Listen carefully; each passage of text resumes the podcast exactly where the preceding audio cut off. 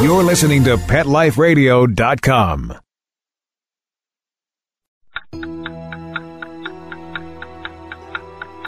It's 11 o'clock at night. It's dark. You're sitting in front of the mirror getting ready for bed. There's nobody else in the house. You see something move in the corner of your eye. You glance to your right, but you don't see anything. Another minute goes by, and you think you see movement again. So you slowly turn to your left, but again, the room is empty. You turn back around, and staring you face to face in the mirror is a cat. You jump back because you don't have a cat and there's no cat in the room, but there he is, staring at you in the mirror. Welcome to Paranormal Pets, where you can always expect the unexpected.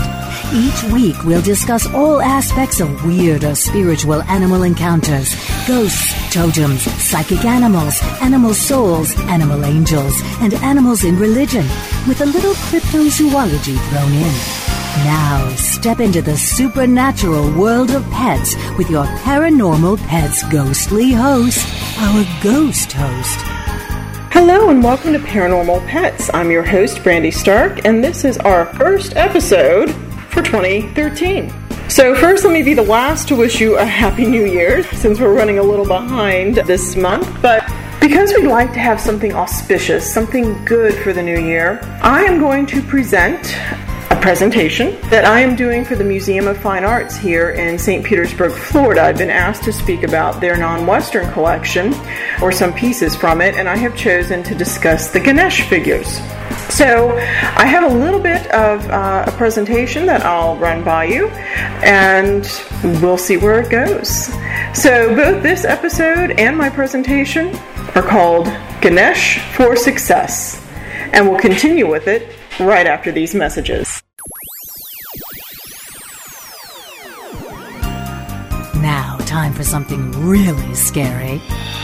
A word from our sponsors. Paranormal pets will reappear before you can say Bigfoot. Don't run away. Petco, where the pets go.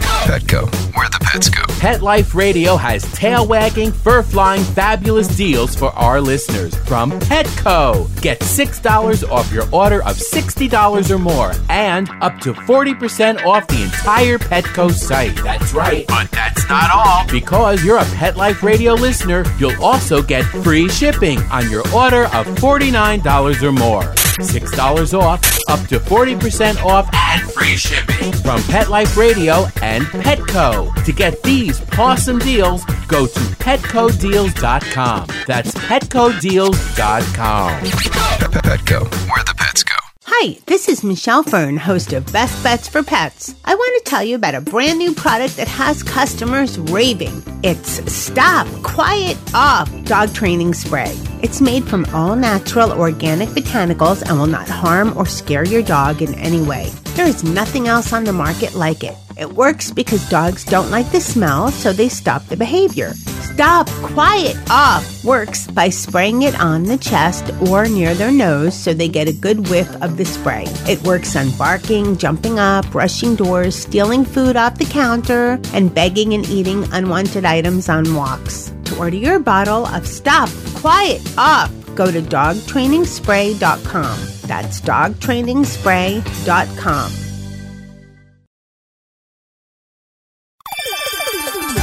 Let's Talk Pets on PetLifeRadio.com.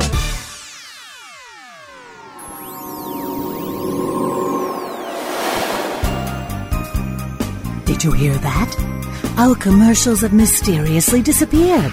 Paranormal Pets is back with our haunted host, our ghost host.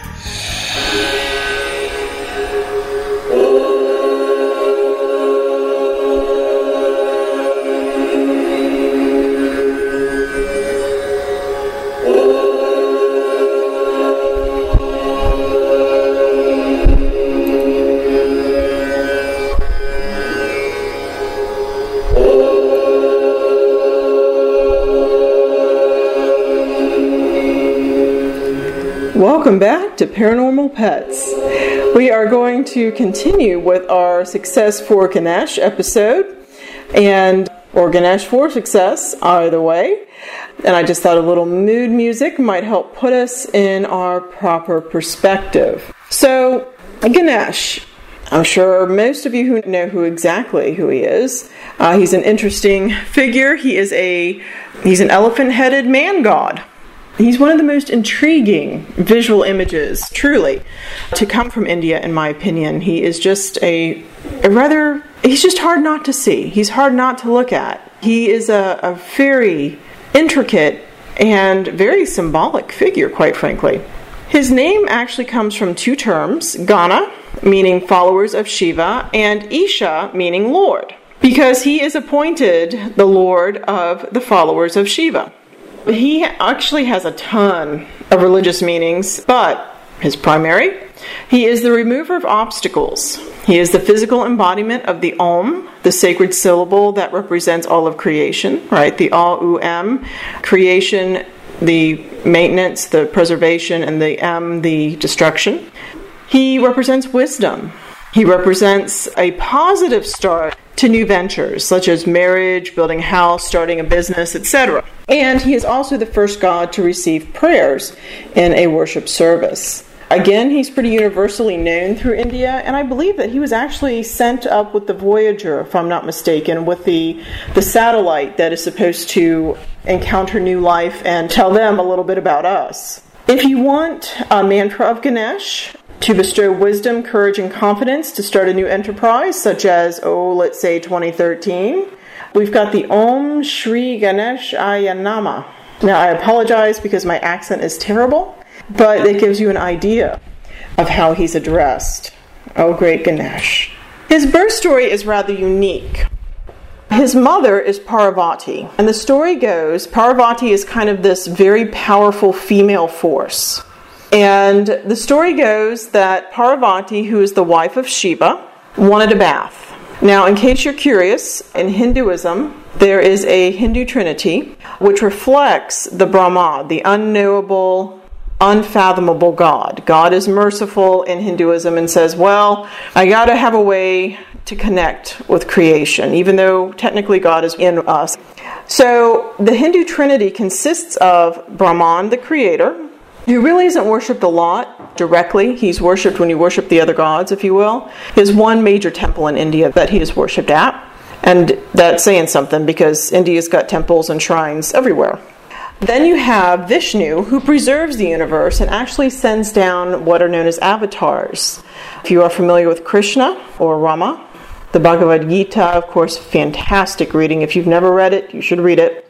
So, Vishnu uh, is the preserver of the universe. Part of the reason why an easy connection here is that he sends down avatars is that he maintains the universe, and in order to maintain the universe, there has to be an appropriate balance between good and bad, or at least appropriate examples, right? So he kind of rights the universe every now and again. Shiva is the destroyer, the god of ghosts, and the god of teachers. Wait, wait, education, part of this whole destruction thing, whatever, but as such, uh, I actually adore Shiva. I think he's fantastic. He is not really a glum god because in destroying, he destroys things that are holding you back, allowing you to be reborn. Now, Shiva is married to Parvati. That's what I was introducing earlier. And Parvati's, a, uh, as I said, a very powerful feminine force. Kind of uh, had to tame Shiva show him that he was her equal, did some hardcore meditation, out meditated Shiva. Very interesting, very powerful feminine force. And the story is very basically that she wanted a bath. So she posted Shiva's bull, Nandi. Now, this is kind of how it works. Most of the gods are associated with the vehicle, with the sacred plant or animal that conveys them from place to place and is associated with them. Shiva's vehicle is the bull. It's a big white Brahma bull. So, kind of like a guard dog, she has this bull posted outside of her home, or at least outside the bath. And she says, Don't let anyone in. And the bull says, Okay, as bulls are wont to do. And as it stands there, as he stands there, who should show up but Shiva? Shiva wants to go home, and he says, Move, Nandi, I'm going in. Well, the bull is so loyal to Shiva that all the god has to say is move, and he moves. And so in, Shiva walks on Parvati and she's a little upset. Now, even though he's her husband, I guess everybody needs some me time. So what she does is she scrapes turmeric, which is like a like a paste, a cleansing paste, or in some accounts she scrapes off dirt from her body, and she molds it into the body of a little boy. And interestingly enough, she breathed life into it. She gave him her breath of life. So we actually have a somewhat immaculate conception here, if you will. She brings the boy to life and says, You are Ganesh, you are my son. I want to take a bath. Guard the house. Now, in the meantime, Shiva has gone out. He's doing his godly thing. Ganesh stands outside the house, and Parvati has her me time. Well, Shiva comes home, and there's a strange boy standing outside the house, and he says, Move, boy, I want to go in. And Ganesh has never seen Shiva. Shiva's never seen Ganesh, and Ganesh says no. His orders are to guard the house. And eventually, what ends up happening is Shiva says, All right, if you won't move, I'm sending my army after you. And he sends his army. And Ganesh defeats them because Ganesh is actually a warrior as well. And then finally, Shiva battles Ganesh himself. And even though Ganesh is a great warrior, he's not a Shiva. And Shiva wins the fight by beheading Ganesh.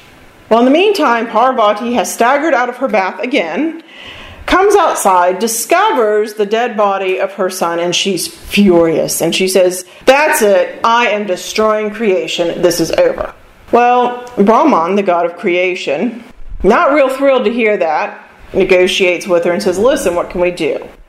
And Parvati says, There are two things. You can bring my son back to life, and once he is back to life, you can make him the head of all prayers. He gets all worship first. Well, Shiva's a little remorseful, killed his wife's kid, says, All right. And the story is that Shiva either sends out Brahman or his own followers. And he says, Bring me the head of the first animal you see. And some accounts actually say lying facing north, but okay. The first animal is the elephant. Some say it's Indra's elephant, that's uh, the vehicle of another god, but that's another story. So they bring the head back to Shiva, and Shiva fastens it to the dead body of the boy. And then he breathes life into the child. And Ganesh is reborn. And true to their promises, Ganesh is the first god to be worshipped. And both Shiva and Parvati have now completely asexually produced their son. So it's it's a really interesting story right there. Now, Ganesh, as with most of the Hindu, most all of the Hindu gods, has a lot of symbolism with him. Now, just in case you've never seen Ganesh, once more, some physical attributes that you can look for. He's got the body of a man and the head of an elephant. It's a good sign right there that's Ganesh. He usually has one tusk with the other one broken. He's got a large belly.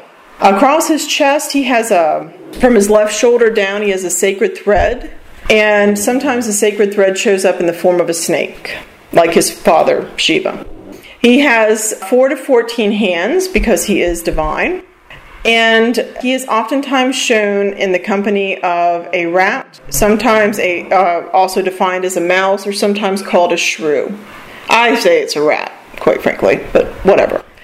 So, if you are to take the statue of Shiva and break it down, I always find this fascinating because folks really don't know Hinduism very well, and they tend to forget that a lot of things that, that are visual in Hinduism are also allegories. Uh, we forget the same thing in our own Western religion. Walk past a bazillion stained glass windows, and yeah, there's some saints. There might be, you know, the stations of the cross, depending on what kind of church you're in. You know, you get used to this symbolism, but there's many meanings. You can take it on surface value, or you can take it through a symbolic value. So we're going to break down a little bit of the body of Ganesh. And we're going to start with the head. Uh, obviously, has an elephant head. Good start. This represents auspiciousness, strength, and intellectual prowess. If you think about it, an elephant is the largest and strongest animal, yet it's a vegetarian, it's affectionate, and it's loyal. He can be swayed if love and kindness are extended to him. Ganesh, by extension, is loving, forgiving, and he's moved by the affection of his devotees. An elephant can destroy a whole forest and can be a one man army when provoked. You've heard about elephant rampages. Ganesh can be ruthless when fighting evil. Now, with the head itself, there's also two other features that are sometimes uh, discussed, sometimes not. And one is that he's got the small eyes of an elephant. And in Hinduism, this is a symbolism to remind us to concentrate. I would also say that it might defer to the rather large ears that he has, which also represent a form of wisdom, spoken wisdom usually. And then he's got a small mouth. Talk less, listen more, right? His ears are big, like they're elephant ears, so they're like a winnowing fan. A winnowing fan, uh, if you're not familiar, it's also a biblical reference, but a winnowing fan is what you would use to, uh, you throw up harvested wheat, and when you threw it up into the air, the wheat would be heavier than kind of the junk, like the dead leaves and whatnot. And so the wheat would come down, and the wind would blow away the bad stuff, right? So the ears hear everything, but they retain only that which is good. Ganesh listens to all requests made by his devotees. If they are humble or powerful, he listens. Uh, his trunk is a symbol of discrimination. If you watch an elephant, they can use it to uproot trees, and then they can use it to pluck grass. The biggest and smallest of tasks are within the range of the trunk, which is symbolic of Ganesha's intellect and his powers of discrimination and his flexibility. He also has broken tusks, uh, one tusk is usually attached, the other tusk is broken off. Uh, this is a symbol that represents keeping the good and discarding the bad. And there's actually multiple legends and multiple symbols in this. Two of the stories about Ganesh include a story that one day Ganesh was guarding Shiva's quarters. He does a lot of guarding, right? And a favorite disciple of Shiva's, Parashurama, wants to see the god. And Ganesh says, No, God said he's sleeping, leave us alone.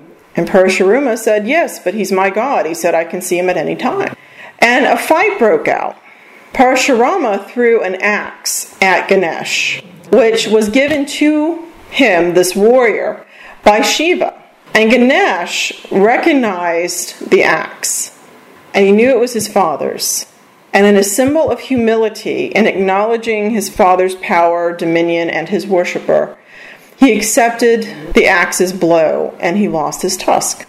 A second story says that Ganesh was approached by the gods to write down the Mahabharata, uh, which was dictated to him by the sage Vyasa, right?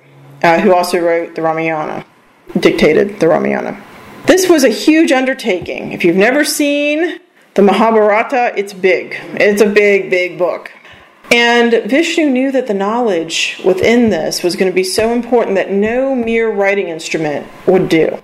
And so he broke off his tusk and dipped it in ink, and he used his tusk to write down the sacred words. And of course, the idea is that no sacrifice is too big for the pursuit of knowledge.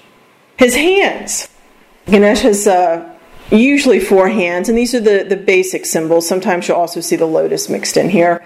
The first hand is usually held up in the pose of protection and refuge. If you can imagine somebody telling you to stop and they put their hand straight up in front of you, stop, or those annoying crossing guards, or those kids crossing the street and they put their hands up with the whistle, right? That is the pose.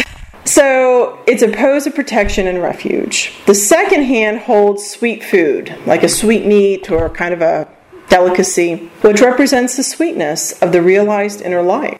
The third hand holds an elephant goad, which is actually used to prod mankind back to the path of righteousness and truth, and it strikes and repels obstacles. He's also sometimes shown holding an axe. He cuts the ties that bind us. The fourth hand holds a noose, which conveys the worldly attachment and desires are an unhealthy bond, and it's sometimes shown holding a lotus. Enlightenment is desired over those unhealthy attachments. And he's got a big old belly, which represents the bounty of nature. It represents Ganesh swallowing the sorrows of the universe and as he actually protects the world. It also represents prosperity because anybody that can have a big belly like that has got to be doing pretty well. All right, we'll actually pause here for a moment. We'll get some commercials in, and then when we get back, we'll talk about the rest of the symbolism and the little paranoid factoid that goes with Ganesh. We will be right back after these messages. Now, time for something really scary. A word from our sponsors. paranormal pets will reappear before you can say Bigfoot. Don't run away.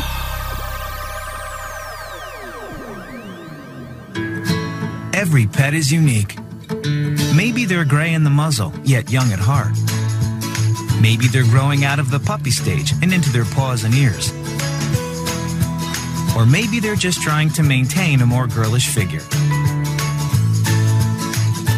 At PetSmart, we have the right food for your pet at a great value for you. PetSmart. Be better together. Go to PetSmartDeal.com and save up to 30% on awesome gifts for the pets and pet people in your life. Toys, collars, leashes, PetSmart gift cards, treats, and more. Go to PetSmartDeal.com today. P E T S M A R T D E A L.com. I'm not much of a reader, but I do wish I were more well read. There are so many great books coming out. I wish I could find a way to keep up. Audible.com makes it easy to stay well informed and catch up on your reading simply by listening. Audiobooks from Audible turn downtime into uptime. You'll be more productive and become well read. Now I'm able to catch up on all the great books I've been wanting to read. With Audible, I feel smarter. Pet Life Radio listeners, try Audible.com now and get your first 30 days of Audible Listener Gold membership plan free. And get a free audiobook. Choose from over 100,000 titles. To get this great deal, go to audibledeals.com. That's audibledeals.com.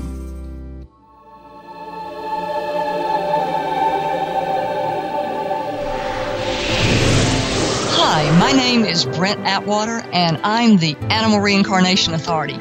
Join me every week on Alive Again and let me look at your pet's energy to determine if they're going to reincarnate. I'll be able to tell you when they're going to come back and what they look like. So send me your pet's photo and email me your question at brent at petliferadio.com. I'm looking forward to answering your questions on Alive Again. Every week only on PetLifeRadio.com. Let's talk pets Let's talk pets on Pet Life Radio. Pet Life Radio. PetLifeRadio.com.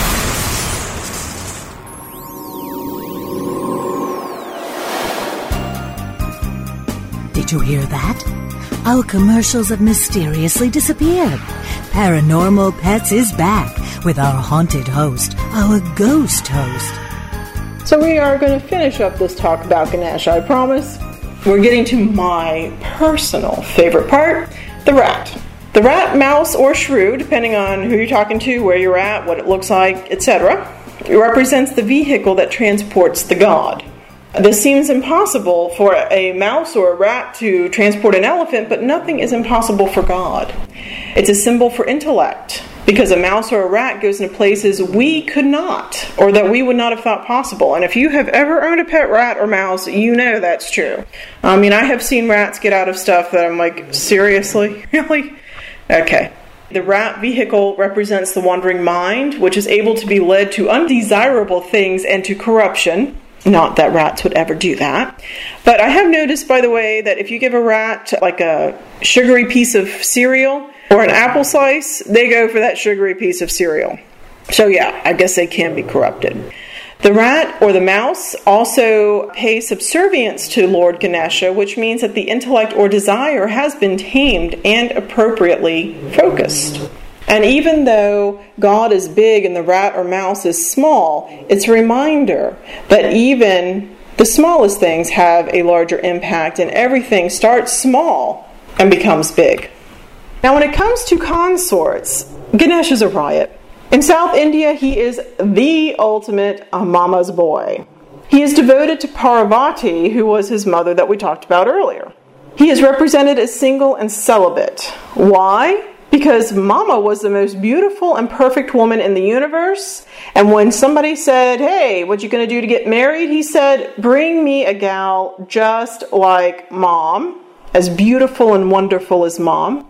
And they couldn't find anyone her equal. And so the legend goes, the search is still on. Apologize, I've got pugs with me. Sleeping bugs, apparently. His other set of consorts. Okay. Uh, in North India, he is actually shown as being married to the two daughters of Brahman, the Lord of creation, uh, wisdom, and Siddhi, achievement.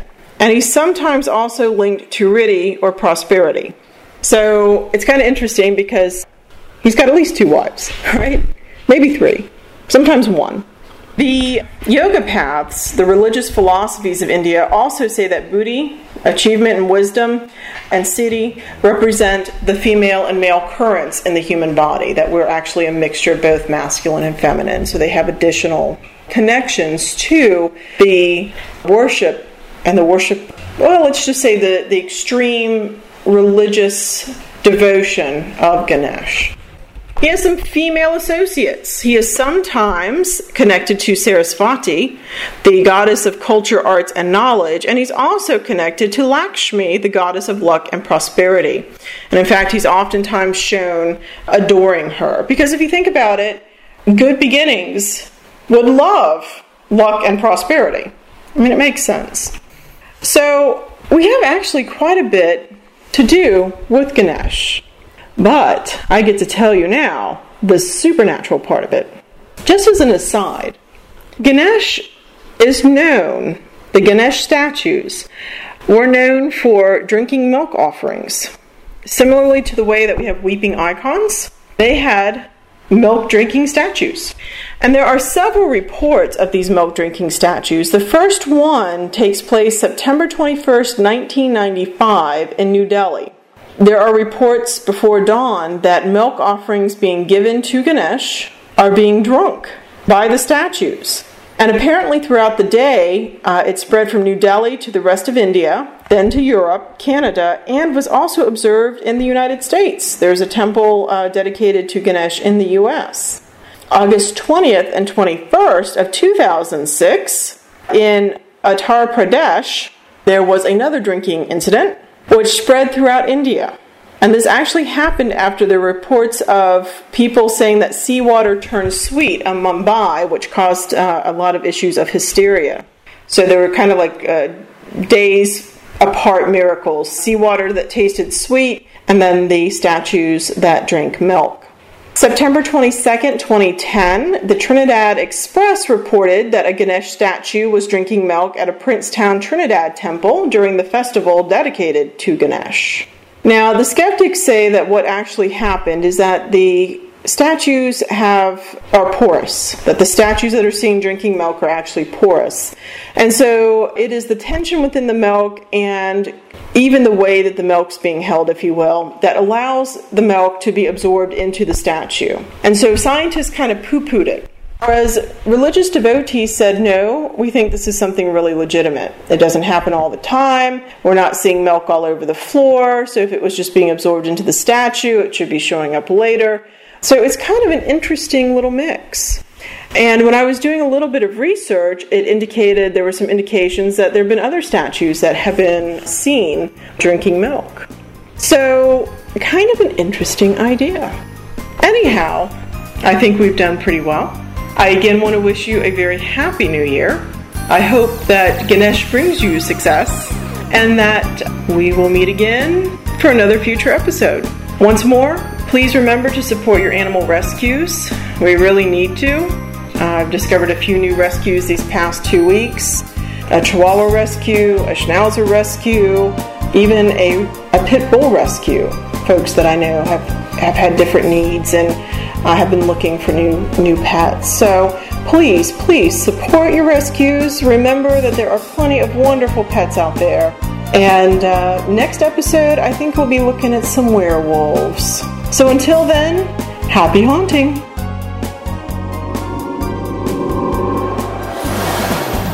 Pet Life Radio presents Paranormal Pets, where you can always expect the unexpected.